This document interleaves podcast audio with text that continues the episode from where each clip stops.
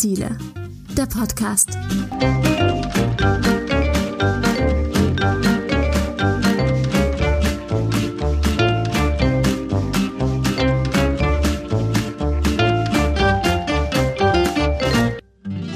Wir machen jetzt auch hier nahtlos weiter, meine Damen und Herren. So, ich suche hier noch kurz meine Unterlagen zusammen, weil wir wollen hier auf der Bühne jetzt gleich ins nächste Gespräch reinstarten.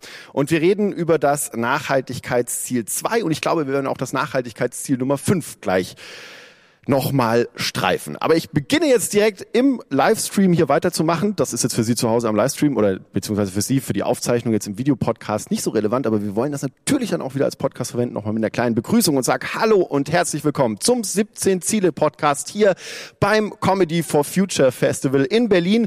Wir reden in dem Podcast über die 17 Nachhaltigkeitsziele. Wir wollen uns überlegen, wie kann man die Welt zu einem besseren, zu einem guten, gerechteren Ort machen. Und da gibt es natürlich einige und viele Probleme anzugehen, aber ein ganz großes Problem, das ist ein Problem, das auch die Welt betrifft. Da ist viel getan worden in der Vergangenheit, ist viel passiert, aber noch nicht genug und das ist das Thema Hunger. Und da wollen wir heute eine ganz neue Perspektive auf den Weg bringen und ich freue mich auf meinen Gast. Sie ist Politikwissenschaftlerin, sie ist Campaignerin und Redakteurin bei Aktionen gegen den Hunger. Herzlich willkommen, Lisa Papin. Schön, dass du da bist. Lisa, Campaignerin. Du, du setzt dich mit dem Thema Hunger auseinander und du bist Campaignerin. Was ist eine Campaignerin? Ja, Campaignerin heißt, äh, ich mache Kampagnen. Also bei Aktionen gegen den Hunger, äh, wo ich arbeite, haben wir ein Kampagnenteam. Und äh, unsere Aufgabe ist es, dass wir ähm, über bestimmte Themen aufklären wollen, zu denen wir arbeiten. Und das machen wir anhand von Kampagnen. Und das heißt, wir suchen uns ein Thema, wo wir sagen, ähm, das ist wirklich wichtig. Da, da müssen die Menschen mehr Infos dazu kriegen. Da müssen die zum Beispiel auf Social Media coole Videos sehen und äh, können dann da mitmachen. Und das, das stößt dann bei denen wirklich was an. Und äh, natürlich im besten Fall richten wir uns mit Kampagnen auch an die Politik ähm, und äh, machen Forderungen und sagen, hey Bundesregierung, ihr müsst äh, bestimmte Sachen ändern. Und ja, es geht bei Kampagnen eigentlich darum, ja, eine Veränderung anzustoßen und voranzutreiben, weil wir ja alle wissen, also auch hier bei den 17 Zielen, so das passiert nicht von alleine, dass bis 2030 die Welt besser geworden ist, sondern da müssen halt Menschen was für tun. Ja, das, das, die Erfahrung habe ich auch gemacht. Also, dass, dass, dass das nicht von alleine passiert, tatsächlich nicht. Und ich glaube, da muss man sogar eine ganze Menge tun. Was ist so dein aktuelles Thema? Womit setzt du dich gerade auseinander? Welche Kampagne planst du gerade? Also äh, unsere aktuelle Kampagne ist heißt äh, Women Beat Hunger. Ja. Und ähm, da unser Claim ist, äh, um äh, Hunger zu besiegen, müssen wir Frauenrechte stärken. Die haben wir äh, letztes Jahr am Frauentag gestartet und ähm, ja, klären dazu auf, dass was, was ist damit, also was der Zusammenhang zwischen Frauen und Hunger ist, also woran es liegt, dass, dass mehr Frauen an Hunger leiden als Männer. Und wir richten uns an die Bundesregierung und äh, fordern ein, dass sich die Bundesregierung und vor allem die Entwicklungspolitik mehr mit dem Thema auseinandersetzen muss und einfach weltweit äh, sich dafür einsetzen muss, dass Frauenrechte gestärkt werden und äh, dadurch wir in der Hungerbekämpfung einen Schritt weiterkommen. Okay, aber das ist ein Zusammenhang, den musst du jetzt, glaube ich, kurz erklären. Hunger und Frauen. Wie hängt das Thema zusammen? Oder vielleicht kannst du erstmal, fangen wir noch ein bisschen vorne an, weil ich möchte auch so ein bisschen eine Bestandsaufnahme machen, wie es um die 17 Ziele steht. Thema Hunger. Ich habe so ein bisschen salopp gesagt, da hat sich viel getan. Äh, vielleicht kannst du da noch mal kurz drauf eingehen, was hat sich denn alles getan? Wie hat sich denn der Hunger entwickelt? Und wie steht es denn da um das Nachhaltigkeitsziel? Ja, leider äh, kann ich da jetzt nicht so gute Nachrichten vermelden, weil es, also, es war lange so, dass, dass wir immer sagen konnten, es, es, es wird besser, aber so seit fünf, sechs Jahren steigt der Hunger wieder extrem an. Ach, okay, krass. Ja, ähm, und ähm, also 2015 haben sich die G7, also die reichsten Industrienationen, zusammengesetzt und haben gesagt, okay, wir packen das jetzt an. Ähm, wir wollen bis 2030 500 Millionen Menschen aus dem Hunger befreien. Und äh, es ist einfach total traurig, weil wir jetzt haben wir immer noch 811 Menschen, äh, Millionen Menschen auf der Welt, die, die Hunger leiden. Und es gibt halt ganz viele Gründe, warum das äh, weiter ansteigt. Ne? Also die, die Klimakrise hat ja schon extreme Auswirkungen auf ganz viele Regionen der Welt. Es gibt äh, mehr Kriege, also wie wir ja jetzt in Europa auch feststellen mussten. Ähm, es gibt eine wahnsinnige globale Ungleichheit, die durch Corona ja nochmal befeuert wurde. Also leider ähm, ja, sagen wir gerade jetzt bei Aktionen gegen den Hunger, also bei meiner Organisation müssen wir den Medien gerade immer wieder sagen, es, ja, es wird leider, es wird leider schlechter und wir brauchen wirklich ein, ja, so ein Joint Effort von, von allen, die können, um das, ähm, um das zu bekämpfen, weil es ist wirklich, also gerade jetzt durch den Ukraine-Krieg ähm, ist in vielen Regionen der Welt steht einfach eine Hungersnot bevor. So. Und das setzt du jetzt aber an bei der Rolle der Frau. Wie hängt das jetzt zusammen, Frauen und Hunger? Erklär mir das mal. Ja, ja, das, ich glaube, das klingt manchmal erstmal so ein bisschen komisch, weil man so denkt, okay, warum, warum soll eine Frau jetzt mehr Hunger leiden als, als ein Mann? Also was ist ja, der also, Unterschied? Äh, so? Bei mir wird es ja paritätisch geteilt. das ist so zu Hause, das heißt, okay, halb, halb und fertig. So, genau, wahrscheinlich gibt es ja bei dir zu Hause auch hoffentlich genug Ja, es gibt auch ausreichend, natürlich, das, das ist ein blöder Vergleich. Genau. Also sozusagen, das, das, äh, das ist natürlich vor allem ein Problem, wo es sowieso, sowieso sehr knapp zu essen gibt oder wo das Essen sehr teuer ist. Ähm, und äh, ja, da ist es einfach so, dass ähm, Frauen einfach in, in vielen Teilen der Welt extrem benachteiligt sind und äh, weniger Rechte haben, auch weniger, weniger Möglichkeiten, weniger Einkommen, äh, schlechtere Jobs und ähm, einfach sozusagen tendenziell ärmer sind, weniger Möglichkeiten haben und, und dadurch äh, schnell in die Armut rutschen, was dann halt in vielen Kontexten auch heißt, dass man einfach nicht genug zu essen hat. Und ähm, äh, und ähm, gerade jetzt in Kontexten, wo dann äh, Familien das Essen rationieren müssen oder es einfach nicht genug gibt, sind es auch oft Frauen, die dann zuletzt essen. Und äh, ja, ich glaube, das, das wissen viele auch nicht, dass Frauen in bestimmten Lebensphasen auch einfach mehr Nährstoffe brauchen. Ne? Zum Beispiel, wenn sie schwanger sind oder gerade stillen, dann ist es total wichtig, dass sie genug zu essen haben, weil sonst die Babys halt auch schon mangelernährt geboren werden. Und ja, das ist halt so eine, so eine Schleife. So, und, und wenn ich mich als Frau halt sozusagen verantwortlich dafür fühle, die, die Familie zu ernähren, dann bekommt immer, bekommen immer die anderen zuerst. Also ganz viele Frauen rutschen halt in diese Mangelernährung rein und das ist dann halt so ein, so ein Teufelskreis. Und wie gedenkt ihr, also was, was überlegt ihr euch da jetzt, um den zu durchbrechen? Ich meine, klar jetzt nicht als Kampagne, aber was sind die Lösungsmethoden, um sowas anzugehen dann? Ja, ja, also wir haben halt einfach gemerkt, also wir sind in, in ungefähr 50 Ländern aktiv mit ganz vielen unterschiedlichen Projekten, die halt zum Ziel haben, äh, Ernährungssicherung äh, sicherzustellen, also dass die Menschen weniger hungern. Und wir haben gemerkt, dass es einfach einen ganz großen Unterschied macht, ähm, wenn wir Frauen ganz, ganz explizit in den Blick nehmen. Und da einmal geht es darum, dass äh, Frauen immer beteiligt sind, also dass wir auf Augenhöhe, dass, dass wir mit ihnen zusammenarbeiten, Lösungen entwickeln. Zum Beispiel, wenn es jetzt darum geht, in der Landwirtschaft ist es ja ganz oft ein Problem, dass, ähm, dass ähm, die Böden durch den Klimawandel ganz trocken sind und dass man da Lösungen entwickeln muss, wie man dann vor Ort noch gut Landwirtschaft machen kann. Und da hat sich es einfach als extrem effektiv erwiesen, mit den Frauen zusammenzuarbeiten, die weiterzubilden, mit denen Lösungen zu entwickeln, auch ganz explizit den Frauen dann das Budget zur Verfügung zu stellen, um zum Beispiel besseres Saatgut zu kaufen oder so, weil es einfach sich gezeigt hat, dass Frauen einfach ganz oft dann vernünftiger und nachhaltiger das Geld auch investieren. Das, das ist also, eine, das kann man wirklich am Geschlechter festmachen, ist eine klare, eine klare Domäne der Frau, dass sie das dann äh, in den Projekten, die ihr betreut, wesentlich besser damit umgeht als Männer. Ja, also ich würde jetzt nicht sagen, dass das sozusagen automatisch am Geschlecht liegt, sondern dass es in vielen... Nee, aber wahrscheinlich in der Statistik dann. In der Statistik, in der, in, genau. Ich glaube, das liegt sozusagen daran, an, an der Rolle, die dann die Frauen in, in vielen äh, Gesellschaften haben. Ne? Sozusagen, sie sind verantwortlich dafür, dass die Kinder genug zu essen haben. Sie sind ganz oft auch verantwortlich für die Landwirtschaft. Also das denkt man ja auch jetzt hier mhm. nicht. Man hat ja oft dieses Klischee im Kopf, der, der Bauer auf dem Feld und so, aber also bis das ist so, eigentlich eher die Bäuerin auf dem Feld. Genau, also in vielen Kontexten ist es die Bäuerin auf dem Feld und ähm, genau, das heißt sozusagen die, wenn die Frauen diejenigen sind, die die Verantwortung haben, die Familien zu ernähren, dann müssen sie halt auch die Möglichkeiten haben und das haben sie halt in vielen Kontexten nicht, weil sie nicht über das Einkommen verfügen, sich nicht weiterbilden können, keine Zeit haben und das versuchen wir halt zu verändern. So. Okay, machen wir konkrete Beispiele. Mich würde mich jetzt mal wirklich interessieren, was, was, was sind denn konkrete Projekte, die ihr dann vielleicht vor Ort habt, wo ihr sagt, okay, äh, damit, damit kriegen wir dann wirklich einen Impact hin. Und weil es ist ja nicht nur, dass ihr einfach hinfahrt und sagt, so, äh, ab heute ist jetzt hier Frau XY zuständig fürs Geld in dem Haushalt. Da ist das Geld, du hast es jetzt und äh, ciao. Ihr müsst euch dann schon irgendwie kreativ wahrscheinlich überlegen, mit welchen Projekten kriege ich diesen Effekt hin, ohne dass ich das jetzt halt so äh, auf, aufzwinge, in Anführungszeichen.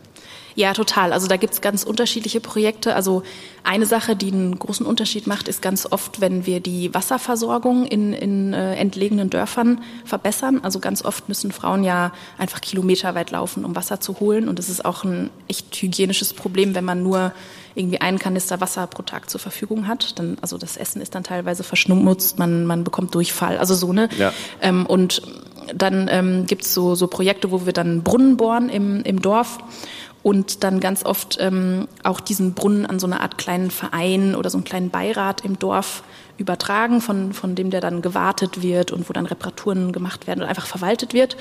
Und da, wird, da werden dann zum Beispiel Frauen reingewählt, die dann halt selbstbestimmt und selbstverantwortlich diesen, diesen Brunnen quasi managen können. Und das macht halt einen riesen Unterschied, so für die Dynamik im Dorf, aber auch allein für die Versorgung vom Wasser. Hast du so Projekte selber mal besucht? Also warst du auch dort? Na, wir hatten ja jetzt zwei Jahre Corona ja. und äh, in der Zeit haben, haben wir natürlich auch immer nur vor dem Bildschirm gesessen und uns zuschalten lassen. Also leider. Also ihr habt das dann quasi digital gemonitort, was da passiert. Ähm, oder beziehungsweise haben uns dann von, von den Kolleginnen vor Ort einfach erzählen lassen oder okay, also Fotos dann schicken Leute lassen. vor Ort, die das dann auch Genau. koordinieren. Ja. Weil das ja, ja, ich glaube, vielen Leuten ist auch nicht klar, wie so eine NGO-Arbeit funktioniert. Also das, ich glaube, für viele ist immer noch im Kopf, ja, da fahren die dann hin und dann kommen die und geben das Geld und dann, äh, nee, das ist ja auch Nee, nee, also wir haben über 8000 Mitarbeitende äh, weltweit und in, in allen Ländern, wo wir arbeiten, sind, also es sind auch ganz viele lokale MitarbeiterInnen. Das ist uns auch total wichtig, ne? Nicht, dass wir hier aus Deutschland dahin fliegen und sagen, so und so müsst ihr es machen, sondern dass es wirklich darum geht, lokale Expertise zu entwickeln und äh, die Menschen vor Ort zu befähigen, dass sie selber das so gestalten, wie, ähm, wie sie das gut finden. Und also ne, so, das ist ja auch so ein Ding auch bei Entwicklungszusammenarbeit, wo wir immer stärker versuchen hinzukommen, dass es nicht darum geht, irgendwie zu erzählen, so und so ist es und so müsst ihr das machen. Ja, eben, weil wir das war, es, ich glaube, so. so hat man es ja in den 70ern, 80ern, glaube ich, gemacht, Total, mit großen Zeigefinger, ich komme da mal vorbei und ich sag dir jetzt, wie es läuft hier. Ähm, das ist ja äh, also nicht mehr so das Thema jetzt. Absolut, ja. Und, ähm, und eine Sache, die ich gerade noch erzählen wollte, weil du gefragt hattest, also zum Beispiel, was auch sehr gut funktioniert, das sind so Programme, wo wir ähm, Frauen quasi beibringen, wie sie selber ein Business gründen können. Und das kann, können ganz unterschiedliche Sachen sein. Äh, und da geht's halt erstmal darum, den Wissen zu vermitteln. Also weil viele Frauen waren dann irgendwie nur kurz in der Schule oder können gar nicht lesen und schreiben. Und dann geht's darum, sozusagen den Wissen zu vermitteln, wie mache ich das überhaupt, was brauche ich, ähm, wie, wie komme ich irgendwie an den Mietvertrag für irgendwie ein Lokal oder so. Und dann ähm, geben wir denen eine Starthilfe und dann können die halt sich selbstständig machen. Und das ist dann vielleicht ein Friseursalon oder es gibt so, so eine Frau hat so, ein, so selber Nudeln hergestellt, sogar bei sich zu Hause. Also es kann ganz niedrigschwellig sein. Aber das macht halt dann, äh, das kann für so eine Frau einen Riesenunterschied machen, wenn sie dann einfach aus eigener Kraft ein Einkommen generiert, ihre Kinder ernähren kann, auch dann äh, mehr, mehr Zeit hat für andere Dinge und äh, sozusagen so eine Zukunftsperspektive hat. Okay, das heißt, ähm, jetzt haben wir eine, eine Außenministerin, die schon das, die, die feministische Außenpolitik aufgebracht hat als Thema. Das heißt, äh, jetzt ist die feministische Entwicklungszusammenarbeit oder die feministische Entwicklungspolitik ähm, ist jetzt das auch ein Thema, dass, dass, dass der Fokus dann in, in das ist ein, Entschuldigung, ich habe aber auch ein bisschen hier, äh, aber dass, dass, dass der Fokus eben sich dann darauf verschiebt jetzt auch. Ja, das ist ja ähm, total toll, dass eben. Oder pass auf, meine Frage war eigentlich, passiert das oder muss das erst noch von Campaignern wie dir gepusht werden?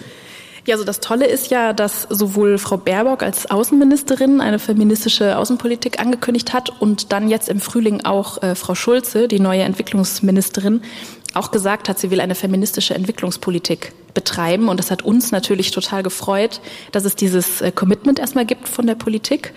Ähm, und das ist auch von diesen zwei Frauen, die, die diese Ministerien leiten, ne, die vorher auch äh, viel von Männern gele gel gelitten, wollte ich gerade schon sagen. das war ein deutscher Versprecher. Genau. Ja. Wir, haben, wir haben schon vorher viel von den Männern gelitten. Ja. Genau, und jetzt so dieser frische Wind von der neuen Regierung, das ist erstmal ein großes Versprechen, was wir total unterstützen. Entschuldigung, das ist gut. Das ist wirklich gut. Und äh, wo wir jetzt aber natürlich äh, auch ganz genau verfolgen werden, was da konkret passiert, weil das Versprechen kann man natürlich erstmal ganz gut, klingt auch total schön und freuen Also sich Interviews alle. hat sie es toll gelesen, muss man ja sagen. Also Absolut, und also so, dann, dass ich- sie, ich- da ist sie auch sehr bewusst aufgetreten und hat gesagt, nee, das muss so und so laufen. Absolut, und ich, also ich, ich glaube ja auch total, dass, äh, dass sie dahinter steht und, und ich hoffe einfach, dass sie die nötigen Schritte einleitet, dass da wirklich auch dann vor Ort ein Unterschied Was sind gemacht die nötigen wird. Schritte deiner Meinung nach? Was wäre denn, wenn, wenn du jetzt äh, quasi die Ministerin wärst, was wären denn so deine Schritte, wo du sagen würdest, du kommst dann zu deinem zu deinem Team zusammen, ja, die dich jetzt da ins Ministerium mitgebracht haben und dann sagst du so, pass auf, pam, ich hau mal auf den Tisch, ich sage mal, äh, dann machst du jetzt mal, wie es läuft. Ja, also eine erste Sache ist irgendwie ganz banal, also mehr Geld. So, also ähm, äh, es gibt eine, Vor also eine Vorgabe aus der Europäischen Union, dass alle ähm, äh, alle Regierungen mindestens 85 Prozent der, der Mittel in der Entwicklungspolitik für Geschlechtergerechtigkeit bereitstellen müssen. Also das ist ja wirklich viel, ne? Ja. also so über drei Viertel der Gelder. Und Deutschland war da zuletzt noch unter 50 Prozent, also wirklich noch hinterher. Also andere Länder wie Schweden sind da schon viel weiter. Und ähm, also das heißt, es muss einfach, es muss einfach massiv aufgestockt werden. Und ähm, also wir fordern auch so ein Gender Budgeting, heißt das. Das bedeutet, bei, bei jedem Haushalt, bei jedem Budget, was, was sozusagen über den Tisch läuft, müssen wir noch einmal mit der Geschlechtergerechtigkeitsbrille drauf gucken. Also es muss sich einfach in jedem Budget muss sich widerspiegeln, dass halt Frauen und Frauenrechte mitgedacht werden, weil es einfach. Aber würde das dann bedeuten, zum Beispiel für entwicklungspolitische Projekte, ein Projekt, das nicht oder keinen feministischen Ansatz hat, das kriegt dann keine Förderung? Naja, das Ding ist sozusagen, wir sagen, es, Geschlechtergerechtigkeit ist so zentral dafür, dass äh, ein Projekt auch zielführend ist, dass wir es einfach immer mitdenken müssen. Das heißt, wenn ich jetzt irgendwie zum Beispiel ein, ein Landwirtschaftsprojekt in der Sahelzone mache, wo es darum geht, die Böden zum Beispiel aufzubereiten, weil die übersalzen sind durch den Klimawandel. Ja. Und dann gibt es da bestimmt ein bestimmtes Projekt, äh, wie wir diesen, also ne, wie wir lokale Kleinbäuerinnen und Bäuern dazu befähigen, dass, dass wir das da besser machen. Dann geht es gar nicht ohne, dass wir da äh, mit einer Genderbrille drauf gucken. Das ist quasi das Ding. Das heißt, das muss, das muss immer, das ist, muss sich einfach in jedem Projektplan widerspiegeln. So. Und also so, man, wir dürfen das nicht mehr so denken, so es, es gibt bestimmte Sachen, die wir machen, zum Beispiel nachhaltigere Landwirtschaft oder bessere Wasserversorgung und so weiter. Und dann kommt irgendwie so, äh, kommt äh, Geschlechtergerechtigkeit noch so als nettes Ding on top. Das funktioniert halt nicht. Es ist so so damit verbunden, dass wir das immer mitdenken müssen. Lass uns mal so einen kurzen, so einen kurzen Rücksprung machen zu der Politik, wie du sie bewerten würdest, äh, der, der, der Vorgänger jetzt. Ähm, unter denen, die, also die gelitten haben.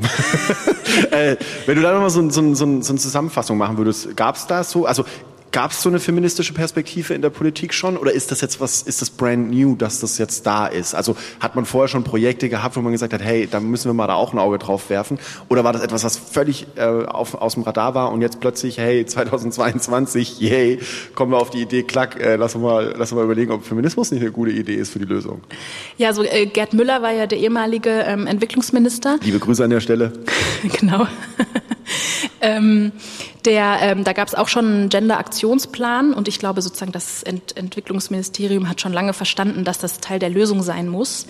Aber ähm, es wurde einfach nicht, nicht so zentral, ähm, nicht so zentral aufgefasst. Und ich glaube, Gerd Müller, also äh, eventuell ist es an mir vorbeigegangen, aber ich glaube, Gerd Müller hat das nie so formuliert und hat auch nie von feministischer Entwicklungspolitik gesprochen. Und wie ich vorhin sagte, also die die Mittel, die er sozusagen äh, freigegeben hat, die sind auch sehr, sehr weit hinter den Zielen zurückgeblieben.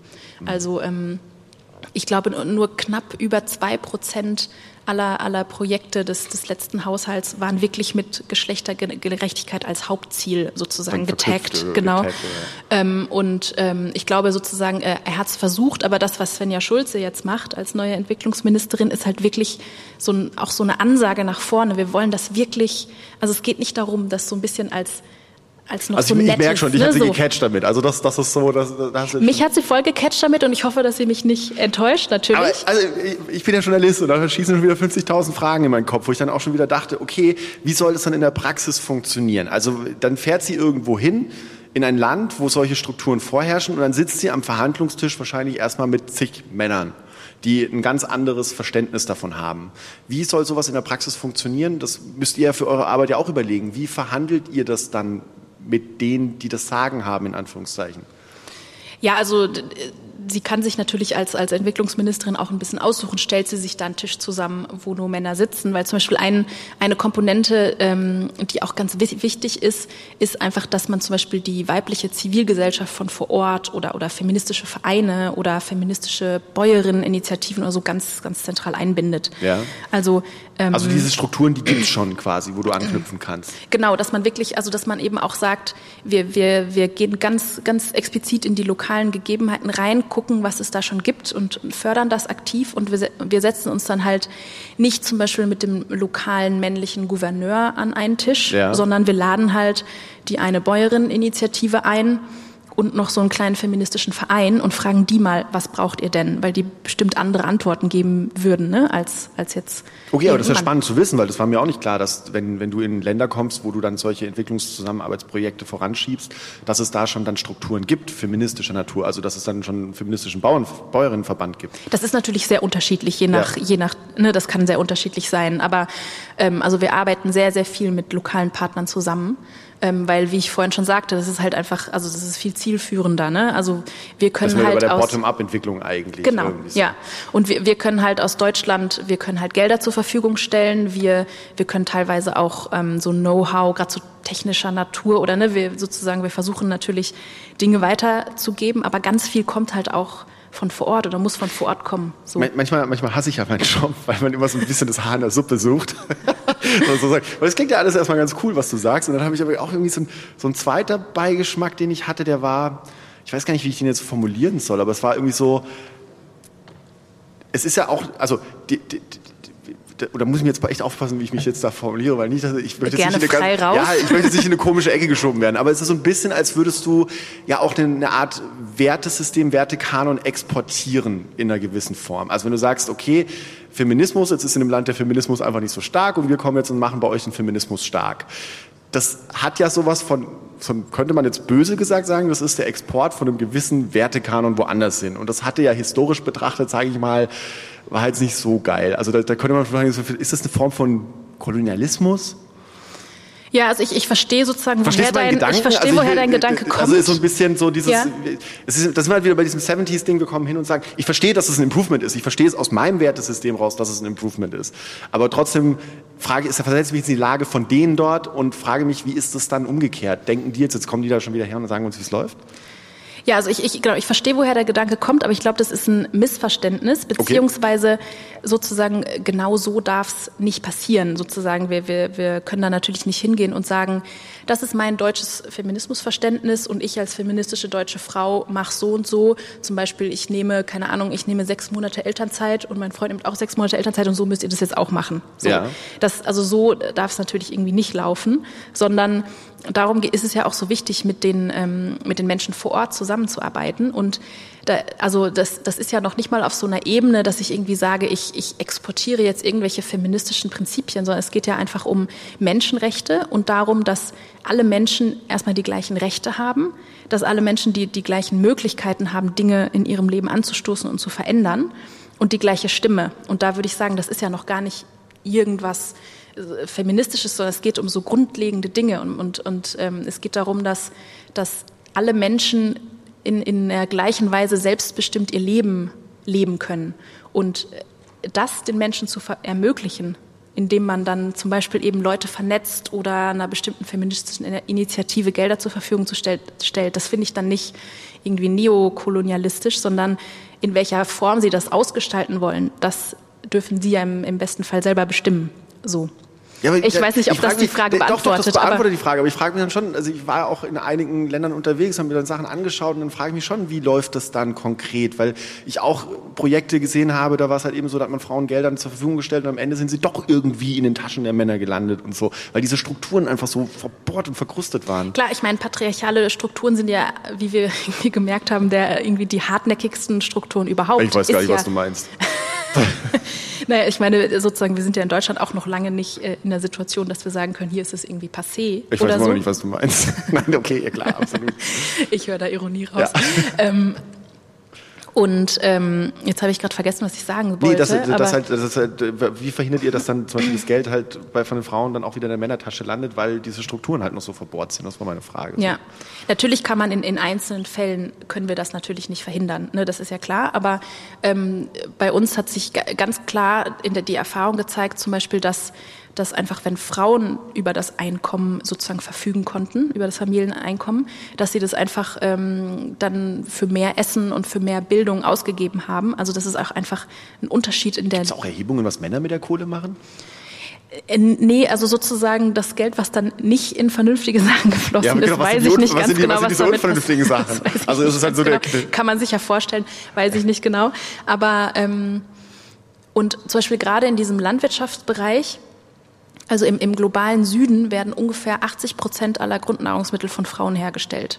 So, das heißt, ja. diese, also so, so die, die landwirtschaftlichen Arbeiterinnen sind sowieso Frauen. Also sozusagen, das ist ein Fakt, dass die da arbeiten. Das heißt, sozusagen denen zu ermöglichen, dass sie dann zum Beispiel ähm, selber bestimmen dürfen, was sie, was sie anbauen oder sich weiterzubilden oder sich neue Werkzeuge zu kaufen oder überhaupt, dass ihnen die, die Länder gehören, auf denen sie arbeiten.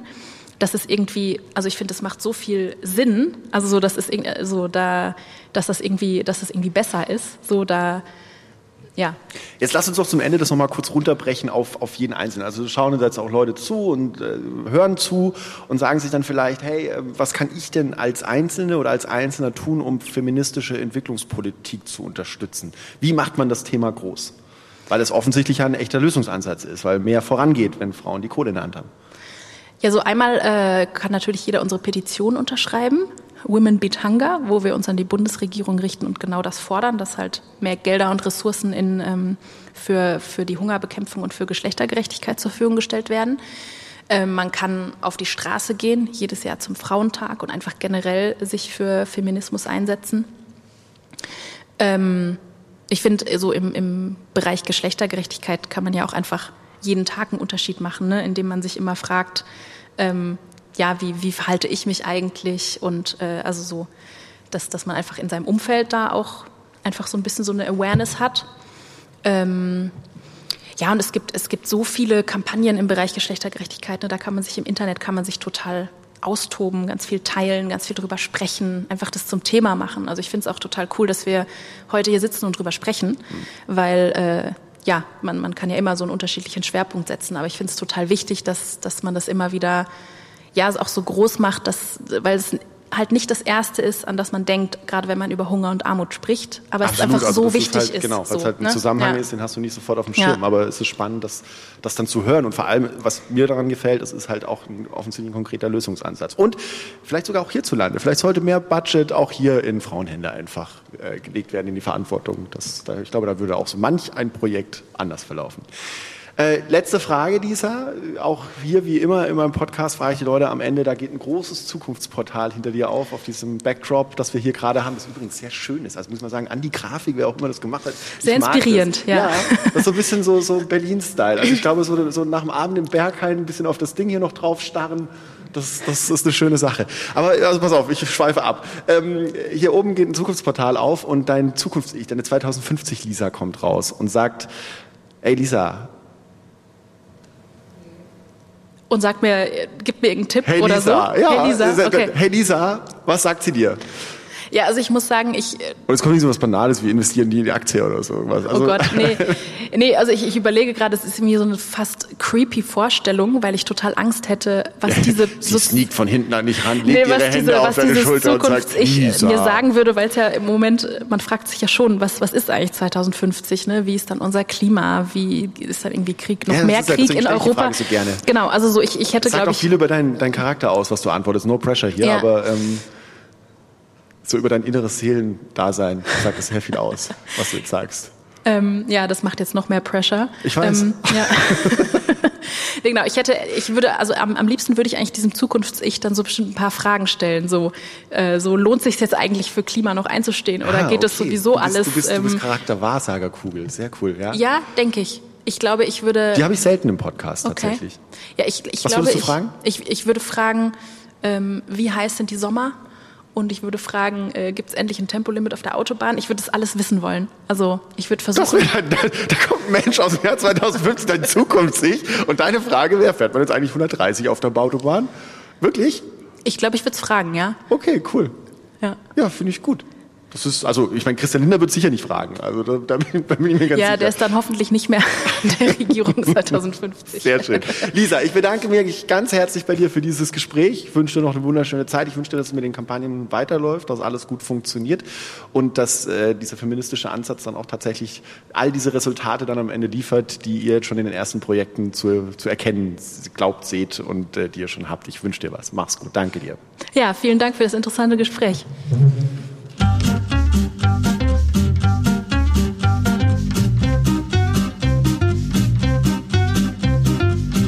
17 Ziele. Der Podcast von Engagement Global. Im Auftrag des Bundesministeriums für wirtschaftliche Zusammenarbeit und Entwicklung. Moderation Felix Seibert-Deiker.